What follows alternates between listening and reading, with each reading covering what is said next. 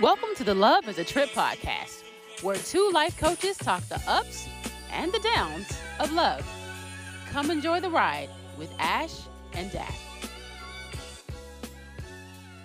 Hey y'all, welcome back. We're so excited to have you. Y'all, the church still be tripping. Man, still tripping. So we hitting you with a part two today. Part two, church still be tripping. Still be tripping.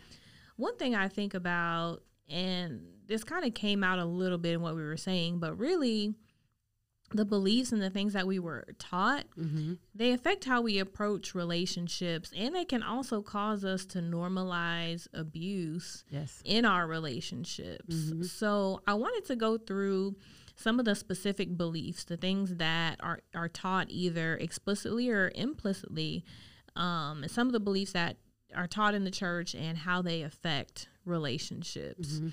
So one of the first ones that we really hit, we hit on a little bit last time, but the idea that marriage is forever. Yeah. And also on the flip side of that, that divorce is the worst possible relational outcome. Right. I don't know about you, but that God hates divorce scripture Ooh. is something that was just pushed so hard. Mhm. And whenever, even when I was in my marriage and telling people what was going on, they're like, well, you can't get divorced, right? Like, Right. no offer of any Right. type of help or support, just, well, you can't get divorced. Like, you sound like you're trying to give up. You can't get divorced Right. versus like not trying to offer any type of help, but this foundational belief that you can't get divorced was, you know, really I, I had I had that belief, but Mhm. people were also reinforcing it. And Yeah. it was causing me to continue to subject myself Mhm. to harm. Yeah. I think that whole thing, God hates divorce, is probably one of the main things that kept me in my marriage as long as it did. Mm. Because I did not want to upset God. That was the main thing. I was like, I Mm. don't want to upset you. I don't want to do the wrong thing. I don't want to give up. And you say, You should have stayed. I was about to do a mighty work. Oh, not a mighty work. a work. mighty work. You know, I was just afraid that if I made the wrong decision and how it would be detrimental to my close relationship with God. Like now I'm not going to be close to God anymore because I did something that he hates. You know, mm. and it's one of those things where it's like, okay, you know, does he hate divorce or does he hate me being in a marriage that is emotionally and physically abusive and is ruining me and is hurting my children and it's hurting my ability to function? Mm. Does he really want me to stay in that? Mm. You know, it's like nowhere in the Bible does it say, yeah, you got to stay through everything. You got to stay if he's hitting you, abusing you, Mm. doing drugs, if you just know that this is not in alignment with what is right for you. You know, it, it's nowhere that it says that. And Mhm. you and I have talked about this. If we know that God is love, and we know how much God speaks about love in the Bible and his affection for how we treat love, would he really want you to stay in a relationship or marriage where love is not the center focus? Love being the right type of love, because abuse is not love Mm. in no Mm. way, shape, or form. A thousand percent. You know, you reminded me of another thing that I don't have written down, but I want to get into. Let's get into So, it. Let's get into it. Uh, another belief or thing that we're taught is that the Bible is the ultimate relationship manual Mm. or handbook. mm-hmm. When it's like, you know, we talked about last time the bias that's there because men, you know, wrote the Bible, Mhm. right? And not not even talking about the men that wrote like the actual words, Mm-hmm. you know, but we're talking about the men that put these manuscripts together and things like that. All that was by a council of white men in Mhm. particular um, in patriarchal societies Mhm. who had their own agendas. So, you know, when we're taught that the Bible is the ultimate instruction manual, first of all, that that would make sense because it's real incomplete. Mm-hmm. it's right. real incomplete. It's also not talking to us. Like I've come to see the Bible as a book that's people are telling their stories about their relationship with divinity and their time and their context. Mhm. That doesn't mean we have to do what they did. Mhm. That doesn't mean just because someone in there had thoughts about something that now we have to do this thousands of years later. Right. It doesn't have to be prescriptive. The Bible doesn't like require or mandate us to do anything. The Bible is a book. Mm-hmm. Um, but when we attach this belief that it's an instruction manual and we have to adhere to it, it sets up a lot of problems, especially when, you know, there's so many things that are subject to interpretation, Mhm. right? And a lot of times not great interpretation because we don't have the context, the original language. And even Right. then, why does that matter? We got our own language, we got our own context that Right. the Bible wasn't considering. Right, right. And, you know, I think a lot of times when you subscribe to that belief, what it takes out is relationship with God.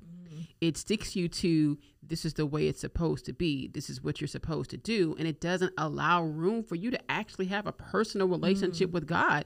You have a personal relationship with a book, Mm-hmm. not with God. Yeah, because the people in the book had that relationship with God. That's what they're talking about. Exactly. Exactly. And so I think a lot of us will be so strict and not allow ourselves the space to even get to know God for ourselves. Mm. What we know is God through the eyes of other people.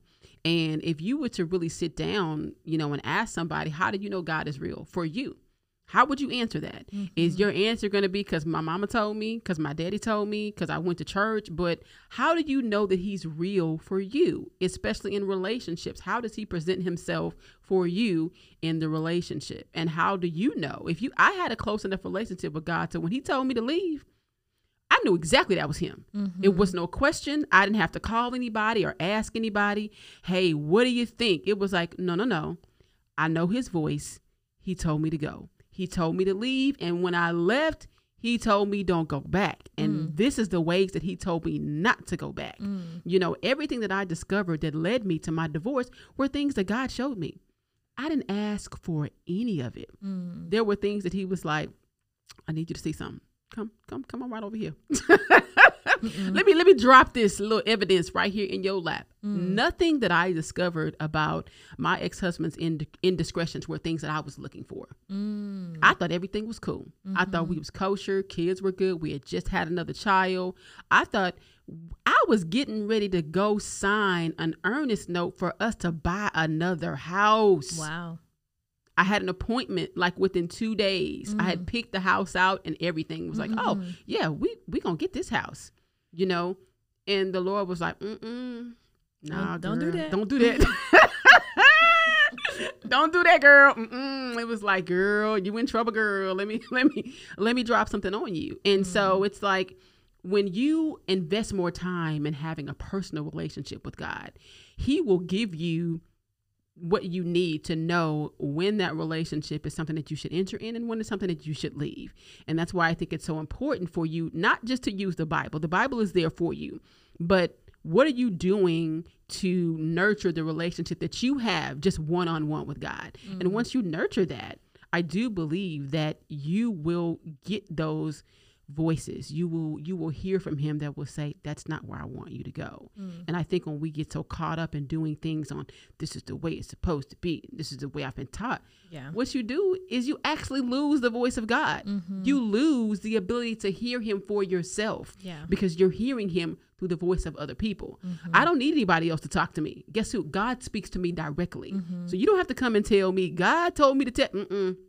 No he didn't No. God didn't tell you nothing. Me and him, we got a good relationship. So if he needs to tell me something, he knows what to say to me and how to speak to me.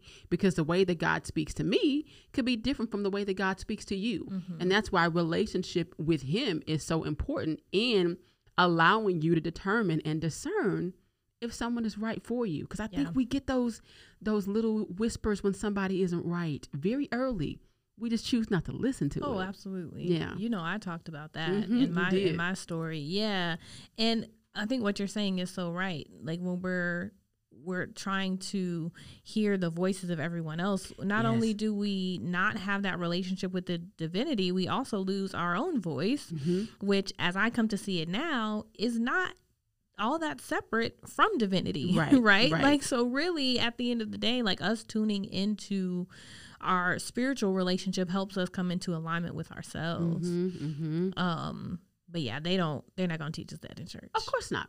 absolutely um let's see one of the other things we kind of talked about this when we talked uh about how cheaters be tripping Cheaters be tripping. um, we uh, are taught this belief I think this is more implicit, right? That our partners are supposed to fulfill all of our needs. Yeah. So kind of this is it. I think it's the Billy Graham rule, or and I think Mike Pence has talked about it, where he's oh not Oh, going to be Mike alone. Pence? Well, Okay. okay, right. So that, that already tells you where we are. That's already That already tells you where we are. But he's talked about this rule that essentially where like he's not going to be in an elevator with a woman alone.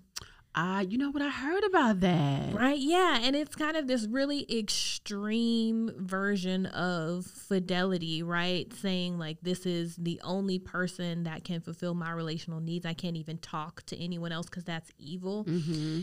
That does a few things. One is like it dehumanizes other people, Yeah. right? And Yeah. it sees people as only sexual objects, Mhm. only like um, you know, things for our consumption, right? Like not people with their own full lives and perspectives that could potentially benefit us. But it also causes us to be really desperate for affection, right? Especially when we're in these marriages that are either difficult or destructive, abusive, you know, it puts us in this place where we have to be so desperate for their affection Mm-hmm. that you know we're continuing to subject ourselves to harm because we've cut off all other relational connections even ones that are innocent you know connections that are innocent that can give us fulfill us with the relational things that we need. And you know when i think about this this a lot of times is what abusers really do you know they isolate you they Mhm. cut you off Exactly. from your family and your loved ones to make you kind of desperate for that connection which reinforces the abusive cycle Mhm. um but this is it's kind of an implicit thing that is taught to us Yeah. that you know we can't get any relational needs met outside of our spouse Yeah, and and I think that's that's unfair. You know, to to get married and to tell that person you're gonna be my everything. Mm. And we hear that a lot. hmm You even hear it in music. You know, this person is my everything, and it's like, oh, do you really want that? Like, is that healthy for this person, for this one person, to be your everything? And is that really a realistic spot to put anybody in? that's a lot of pressure That's a lot of pressure. I, a matter of fact, I remember dating a guy, and I, I we didn't date much longer after he said this. He said, "I could never see myself mad at you," and I was like, "Uh, I get mad at me, so so how in the world you can't see yourself being mad at me?" And I didn't want to be in a relationship with somebody that put me on this pedestal that made me seem like I wasn't real. And it's like, Mm. you're not, you don't like me. You like what you think I am because Mm-hmm. I'm not perfect. I'm going to do something that's going to piss you off. And I need you to tell me that. I don't want you just being like, no, I could never be upset with you. Really? mm. Mm. That's that's not normal. And Yeah. check please. I'm gonna have to go ahead and ride on out because I don't ever want anyone to put me on that type of level to Yeah. where that type of level of perfection that I've got to meet all of your needs that I am such this amount of perfection that I've got to be able to check all the boxes for you. I think it's an unfair position to put anybody in and I think it sets you up for failure. Mm, absolutely. Yeah. Um another thing that now this one this this going to be interesting. This It's gonna be interesting. we can, we might could do a whole episode on this, but let, but let's get into a little bit. Okay. One thing that is is kind of reinforced over and over is that relationships are hard and marriage is hard. Now I remember being told this whenever you know I was engaged. You Mhm. know we were talking to couples and like, oh, marriage is hard, but it's worth it. mm-hmm, Oh, it's hard, but it's worth it. And people wouldn't define what the hard was. Right, right. And and, and some of these same people been married two and three times and didn't say anything, you know. But um, but it's like, oh, it's hard, but it's worth it. And so Mhm. what happens is we begin to normalize difficulty, we Mhm. normalize struggle, we Yeah. normalize abuse Yeah. like you know just kind of the struggles and the difficulty that could be avoided with like communication and things like that Right. But it's like well if it's supposed to be hard then you know why do anything to make it better like this must be right this is what Yeah. it's supposed to be Yeah. and then in in extreme circumstances it can cause us to be like okay well i want to be married you know if this is abusive i guess maybe that's what it's supposed to be Yeah. you know Yeah. What it is is a gold star for struggle love. mm. That's what it says. I mean, that's essentially what it says. If you get married, you're signing up for struggle love. Mm. And I think that is a horrible message to give to people. And and you hear it all the time. Oh, it's hard, it's hard, it's hard. I don't like to think of it as hard. I think I've said it before. I like to think of it, it's work. Mm-hmm. Anything that you want to be good, you're just gonna have to put work into it. Yeah. And if I'm passionate about something, that work doesn't feel like work to me. Mm. Like if I'm doing something that I really enjoy doing, sometimes I'll get wrapped up in it so deep that I'll forget, oh my God, I haven't eaten all day. You know, if I'm reading a really good book and the book is good and I can't put it down, you know, oh my God, I got to put this book down because I got to do something else over here. If you're truly passionate about having a good relationship, having a good marriage, you're going to put effort into it and it's not going to feel like it's a burden to you because I love you. Mm-hmm. I want our marriage to be great. So I'm going to I'm willing to put in the work to get it to be that where it should be. That shouldn't be characterized as hard. Mm-hmm. That's characterized as what I want. Mm-hmm. You know, when you want something, you work for it. If I yeah. want to meet a goal, I sit down and decide how am I what are the steps I'm going to take to make to make it to this goal? Yeah. What do I have to do? How much do I have to sacrifice? What do I have to put into it? Do I need to spend more hours doing this? Do I need to open up other areas in my life to where I can truly be committed to this?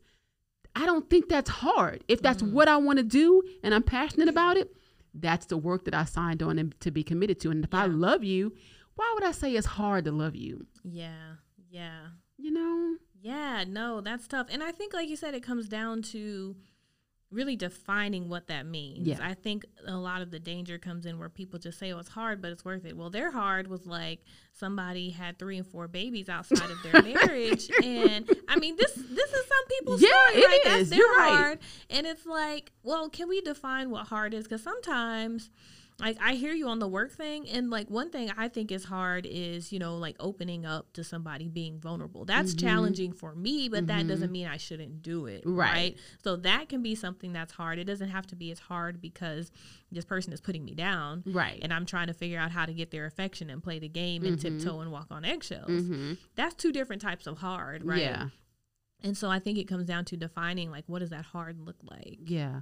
And, and you know, and I just I I don't I don't particularly like the word hard. Okay. I think I have a problem with hard because when you think of hard, you think negative things. Mm-hmm. If I say, "Oh, this is a hard class." Do you want to take that class? Absolutely no. if I say this is a hard uh, movie to get through, is that making you want to watch that movie? Not Absolutely all. not. But if I say, Daphne, it's a challenge it is challenging, but mm-hmm. I think you can do it. Mm-hmm. That makes me say, okay, you know, mm-hmm. it's not mm-hmm. going to be necessarily something that I'm going that I'm going to whiz through, but this person is telling me that the challenges of it are something that is going to be worthwhile for me in yeah, the outcome. Yeah, you know, going in mindfully. Exactly, exactly. And so I just I I wish people would reformat that wording instead of saying hard, just saying it's a challenge. You know, mm-hmm. it's something mm-hmm. that you can do. You know, but once you tell somebody something is hard you're setting up this this defense mechanism of mm. I don't want to do it.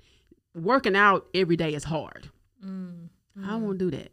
That doesn't make me want to get up in the morning and go work out. Yeah. But if someone said working out is a challenge, but look at the benefits of it. Mm-hmm. Then I may be like, okay, that's the main reason why we come up with challenges to get people to do stuff. Yeah, this yeah. it's a Fitbit challenge. We're gonna we're gonna work to see who gets to ten thousand steps 1st mm-hmm. There's something mentally about framing something as more of it's a challenge yeah. necessarily than it's hard. But it do be hard for real though. I mean, you know what I'm saying? Yeah. That's what I'm saying. Some people stuff really be hard. Yeah. And you know, some and that's why they say it like that. But we just kind of brush it off because they're like, oh, it's worth it. Like, oh, you still doing it, so I guess. but some people be really be hard like that, and maybe yeah. that should deter. You know, that should have deterred right. me. You Yo, know what I'm saying? some of that should have deterred me for real, for real. Yeah, yeah.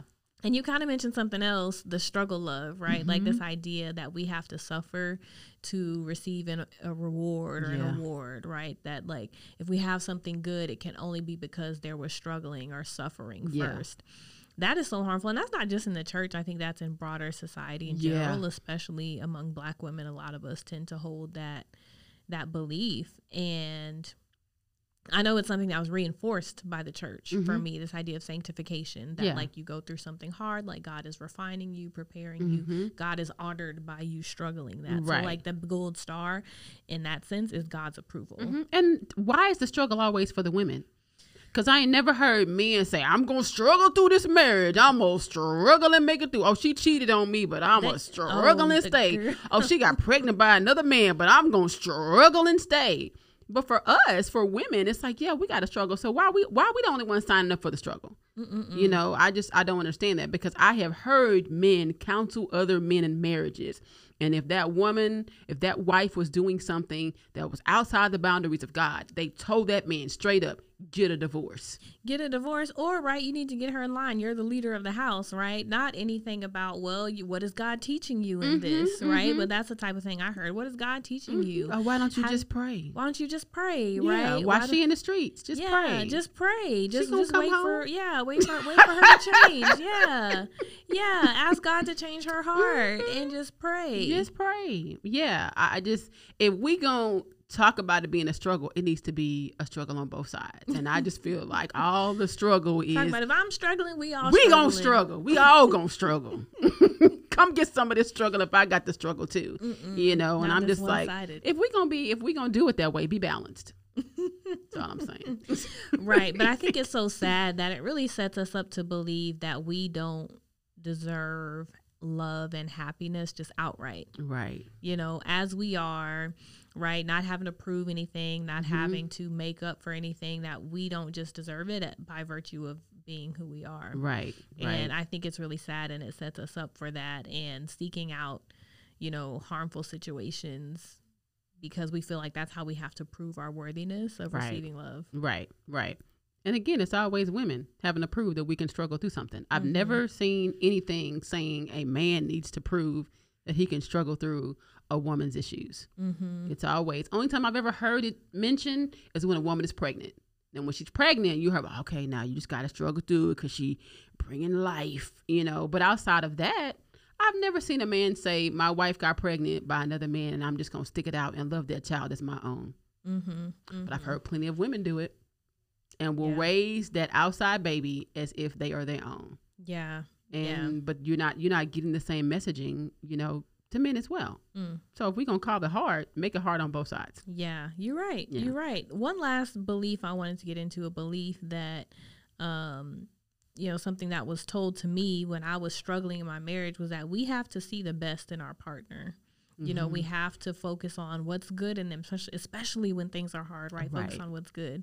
I'm like, why can't I just see what's real? What's right in front of me? Right. If it's not good, that's on them. Right. Right? Why do I have to essentially gaslight myself and to try to Mm. convince myself that what's happening is not really real or that I Mhm. shouldn't take that into account? What do you Yeah. like that's yeah, I was told that a lot in church. Mm. And really I'm like, is that even really in the Bible? I mean, I already told you like what I think about the Bible, but is that even in the Bible? That's another thing. People be taking stuff and Yeah. saying it's biblical, but like, huh? Yeah, yeah, that that happens a lot. It happens a lot, and we will in the church try to convince people to stay in really, really bad and toxic marriages just on the basis of, well, they're they're still good. They just did this one bad thing, you know.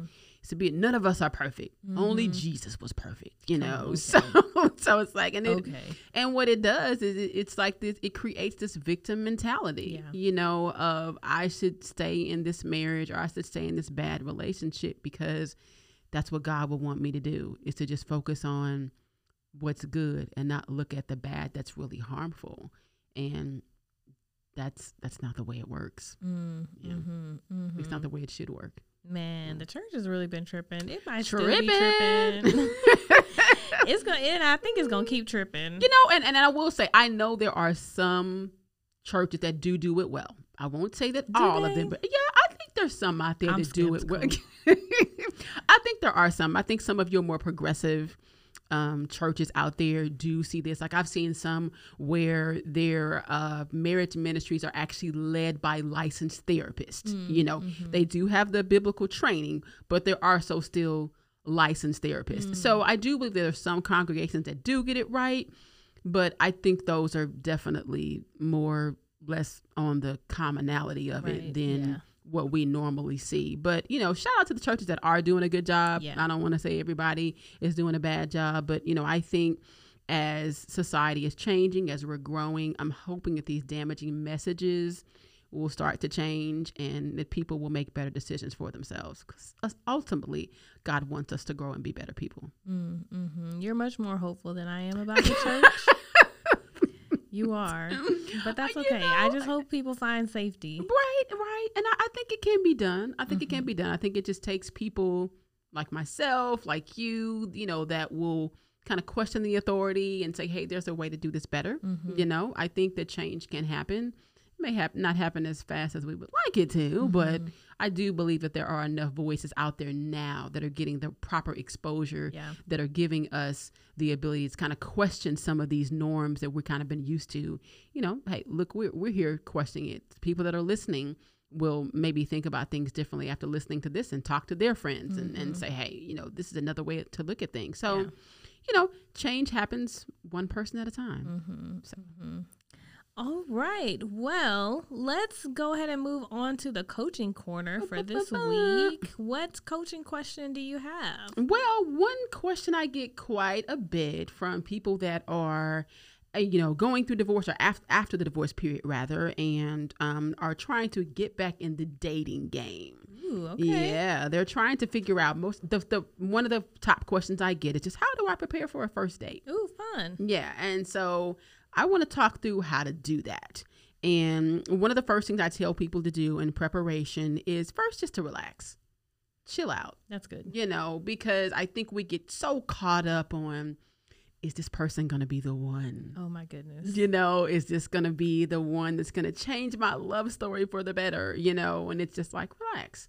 Look at it as just an opportunity to meet someone new, a chance to get out, you know, to kind of dress up and look nice. And it's, it's an outing. Mm-hmm. Look at it that way. And don't go in with the expectation that you're looking for some type of romantic connection. First and foremost, the thing on your mind should just be looking for a new friend yeah. Looking for a new friend. And if it happens to be something that, that grows into something more, then fine. But you're not going to get that from the first date. So relax. Uh, my second thing I tell people is, you know, pick out a cute outfit. Pick out something that makes you feel good. Not just something that you know looks good, but something that makes you feel good mm-hmm. when you mm-hmm. put it on. Science actually says that the best color to wear on a first date is red. Ooh. Yeah. So Red is love, of course, you know. So I usually, when I go on a first date, try to try to wear a little red or a red shirt or a red jacket, a okay. blazer or something. Red lip Red, a red lip. Yes, mm-hmm. y'all know I love a red lip, but I try to put a little bit of red in there some way because that's science says that's a good color to wear on a first date. But just wear something that makes you feel good. When you feel good, you're gonna present better. Your energy's gonna be up because you know mm-hmm. you're cute. Mm-hmm. So you're gonna walk mm-hmm. in and be like, okay, all right, I look good. So that usually helps. So when you sit down and you meet that new person, your energy is going to be going to be right. You don't want to wear something that you're going to be fiddling with or adjusting or the whole night. You don't want that because that's going to come off as awkward and make you feel like you're uncomfortable, and mm-hmm, we don't want that. Mm-hmm. The the next thing I tell people do is to pick a public space. Oh, absolutely. Pick a public space, but you would be surprised how many people will go to some somebody's house on oh, a first no, date. Y'all, oh, safety. Yeah, we'll go to somebody's house or their apartment for a first date. Oh, they said they were going to cook me dinner. Mm-mm, mm-mm. No, public space. And I also tell people go during the day. I think first dates should be day dates. Mm. Something where you go for coffee, you go for uh, uh, maybe some some breakfast. You know, maybe y'all go have a little muffin and some you know some orange juice or something. Find a cute little cafe. You know, do that or uh, go to lunch. And the reason why I say this is nighttime is a different energy. Mm. And when you're going to dinner, it just human nature is going to feel different. Mm. And with dinner as well, a lot of times, depending on that person's intentions, if they pick a place that's expensive. Sometimes they tend to think, you know, that you owe them something after oh, the date. You know, you got you got some folks to think that, Oof. even though that's far from true. But it's if you keep it during the day, it's going to be casual. Nobody's going to have any expectation that there's a part two to this date. It Leaves everything kind of very open. You don't have to worry about anybody getting the wrong idea of the date. Um, and day dates are usually shorter. If you go to a date at nighttime at a restaurant, you're going to be stuck. If you don't like that person, now you're stuck in their presence for at least at least two hours. Yeah, If- yeah. If, I go in the day, we I have mean, a you nice could little. just leave in the middle of the day. I mean, you could, but that's tacky. Don't do that. you know, if I'm not feeling it, yeah, true, you could, but but that's not what we're going for here. Right, right, You know, hopefully by this time you've had enough conversation on the phone. exactly. You've talked before Before, before, yep. all this. You've kind of had a, a, enough to gauge. You know, you've got good vibes on the phone. Now you want to make sure that those vibes on the phone transfer to vibes in person. Mm-hmm. Sometimes you could be great on the phone, but then you meet them and it's like, oh, I don't, I ain't really feeling it. I've had that happen to me oh, before. Oh yeah, for where sure. I've had great conversations and we meet in person. It's Like, and it what's happening? Yeah, happened? it's just Yeah. no connection. So, public space during the day, something that you can do in about an hour. Nothing beyond that. Now, if y'all vibing and it seems like y'all want to go longer than that, that's cool. But just I like to let people to sell to say, hey, you want to give them something to look forward to. So keep it in an hour. You can test the vibe, see how it is, and then determine if you want a next date. And the next thing I tell people do is just to on the on the side of safety, let people know where you're going. Yeah. Let people know where you're going. Let people know who you're with. I have a list of people. I I, I send them the picture of who I'm going out with, and I know on my iPhone I can do um where find my friends. Oh yeah. Where you can share Mhm. your location. I Mhm. think you can do it on Google too now, where you can share yeah, your location different apps you can use. yeah different That. apps yeah share your location where you are so that people know that you're safe so Mhm. you know this we live in a different world now and you know we kind of have to make sure that we've got the right tools in place to make sure that we're protected so those are things I tell people just to, and also to another thing to add is get a, a, a cool list of questions to ask Mm. so that you're not struggling. Unless you're somebody, if you're a good conversationalist, you may not need this. But I usually tell people to pick maybe three or four good conversation starters, Mhm. and there are plenty on Google. You can Google great first conversation starters, and then you know that's we could probably have a podcast about that too. Just oh good yeah. good conversation starters for first dates. But you know, you can Google it, find some things that you think will be good for you to talk about that could keep the conversation going. And don't make it be like an interview. Try to keep the questions more based on personality and not, you know, how long you been single? Why you been single? You know, like don't make that person feel like they're being interviewed. Make it be so more where you're just trying to gauge your energy, do you guys vibe you know and just get to know the person so Yeah. don't make it feel like a barrage of questions make sure your your your conversations flow and that they're natural and engaging Mm. so that's what i do that's what i tell people how to prepare for a first date you do with this well I love that. Yeah. Nice practical tips. yep yep All right. So now let's get to giving out our window seats. yes So, oh, do you want to start? no you go ahead you okay. go. I was gonna give a window seat to my girl Spring. I'm talking about the season, spring. because winter, you what I've noticed for me is that in the winter I kind of hibernate. Even though Really? in Texas it doesn't get that cold, mm-hmm. I still am in a place where after the holidays and then my my birthday is the day after Christmas, so Mm-hmm. you know I'm kind of celebrating. After that, I kind of want to chill, be to myself. I'm not trying to start anything new. Mm-hmm. You know, I know January 1, people are like, New Year, new me. I'm like, no, we're still in the middle of winter.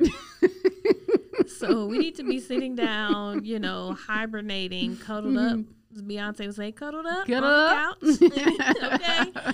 We need to be cuddled up somewhere. And so I'm not always trying to start new things. And I, I have ideas for things that I want to do, but I just don't feel a lot of oomph during that time to get things going. But now that I, I think spring is here, I feel like I she was kind of showing you her face and then was dipping back out. Man, she trying to playing like double dutch there. right now. She like, I'm here, I'm here, I'm here. All right, all right. She like who all over there? Right. I don't know. Um, but I think she's here now, and we've got the longer days with sunlight, and so I'm feeling Yes. energy, the motivation to do things. You know, spending time outside. That's just helping my mood overall. I'm loving it. I'm here for spring, even though I don't care for the bugs and the pollen. I don't care for the bugs and the pollen, but I, you know, mosquitoes. oh, the, the wasps. Oof, yeah. And it didn't even get cold enough for them to go away, so they just been out. Yeah. So you know, I but I, I'll I'll deal with those things for having the sunshine and the warmth and Mhm. and all of that. Okay. All right then. Spring getting the window seat. Okay. Did you have an aisle seat this week or we just Nah, straight window? Nah, All just right. window. yeah. Mhm. now, my window seat for this episode goes to two amazing black female directors, Janine Nabers and A.V. Rockwell. If you don't know, Janine Nabers is a genius behind the series Swarm that is on Amazon. And it stars one of our really good friends, X Mayo. If you haven't mm-hmm. seen it, please watch it. Like it's it's such a good deep dive into the mental stability of this black woman and her affection for a character that is, you know, loosely based off of Beyonce. It's why it's called Swarm, you know. So and it, and it's cool because they do drop some of the uh the the headlines or the rumors around things around um, things that have happened with Beyonce and Jay Z. So it's it's a great series. But what I love about it is that Janine takes this opportunity to show a different side of how black women are presented. A lot of times we are only shown as either very sexual um, creatures or, you know, we don't get a lot of opportunities to shine. Mm. And what I love that Janine does is she takes this character through such a mental ride from start to finish where you get to truly see the depth of this character and why she makes the decisions that she does. And it's not something that we're used to seeing, and it's not scary. So if you're you haven't seen it and you, I was wondering because no, you know, it's it's a thriller. Okay, you know, it's going to keep you on the edge of your seat, but you're not going to have problems going to sleep at night. We'll so see. I'm, I'm watching during the day just in case. Okay, but you'll you'll love it. I I enjoyed it. It's extremely well written. It's going to keep you on the edge of your seats. You're gonna you're gonna be talking about it for a while. Each episode leaves you with something to think about and I just love that it explores the depth of black women in a different way. The characters that, that the way that we are normally seen, it just shows a different side. Now, there's some parts of her that are psychotic, so I don't want to say that black women are psychotic, but it, but we get to be human, right? We That's get to be thing. human, we and we yeah. yeah, and we get to you get to see different sides of mm-hmm. of us in a character and mm-hmm. not just a love interest or yeah. you know somebody's mama the best friend some the silly best friend yeah. or somebody's big mama mm-hmm. you know or you know so it just it's it's very refreshing to see a series where a black woman is presented in a different way to where we mm-hmm. can see all these different levels and also A.V. Rockwell um, just put out her movie called A Thousand and One, and it stars Teyana Taylor, who does an amazing job playing a single mother who is struggling to connect with her son after she's been in and out of prison. She comes back into his life. He's been in foster care, and you're looking at some of the the mental health challenges that comes with being a kid in foster care and having this longing for this maternal figure who is very torn on the inside. Mm. And so the book is really, I mean, the movie is really just the story of how those relationships really kind of connect, how they go, and sometimes you and you will see the struggle on both the mother and the son, how they struggle to connect with each other and and to understand how to love each other after both going through trauma on both of their sides. Because they're having to deal with she's dealing with the trauma of not being in his life and he's dealing with the trauma of dealing with you're in and out and now you're here and now you're gone I want to love you in this way, but I'm still not really sure how I can love you because I don't fully trust you. Mm. So it's it's a great exploration of the the mother and son dynamic. There's some other things that are discussed too, and there's a little bit of a of a twist at the end, okay. which will leave you on a ride. It does move a little slow. So if you're not somebody that can really stick with the movie, it might not be your speed. But Teyana Taylor does an amazing job um, bringing this character to life, and I think people really, really will enjoy it. And it's just a different way of showing Black women beyond us being sexual objects. It shows how deep we are and how we come in different shapes, forms, and colors. Mm-mm-mm. Love that. Yeah. Shout out to us. Yeah, shout out. Awesome. Thank you all for joining us on this ride. As always, feel free to reach out to us. We'd love to hear from you. Let us know what resonates with you and what else do you want us to talk about? What questions can we answer in Coaching Corner? Definitely reach out and enjoy the ride. Hey, y'all. Thank you so much for listening. We would love to connect with you. Find us on Instagram at Love is a Trip Podcast.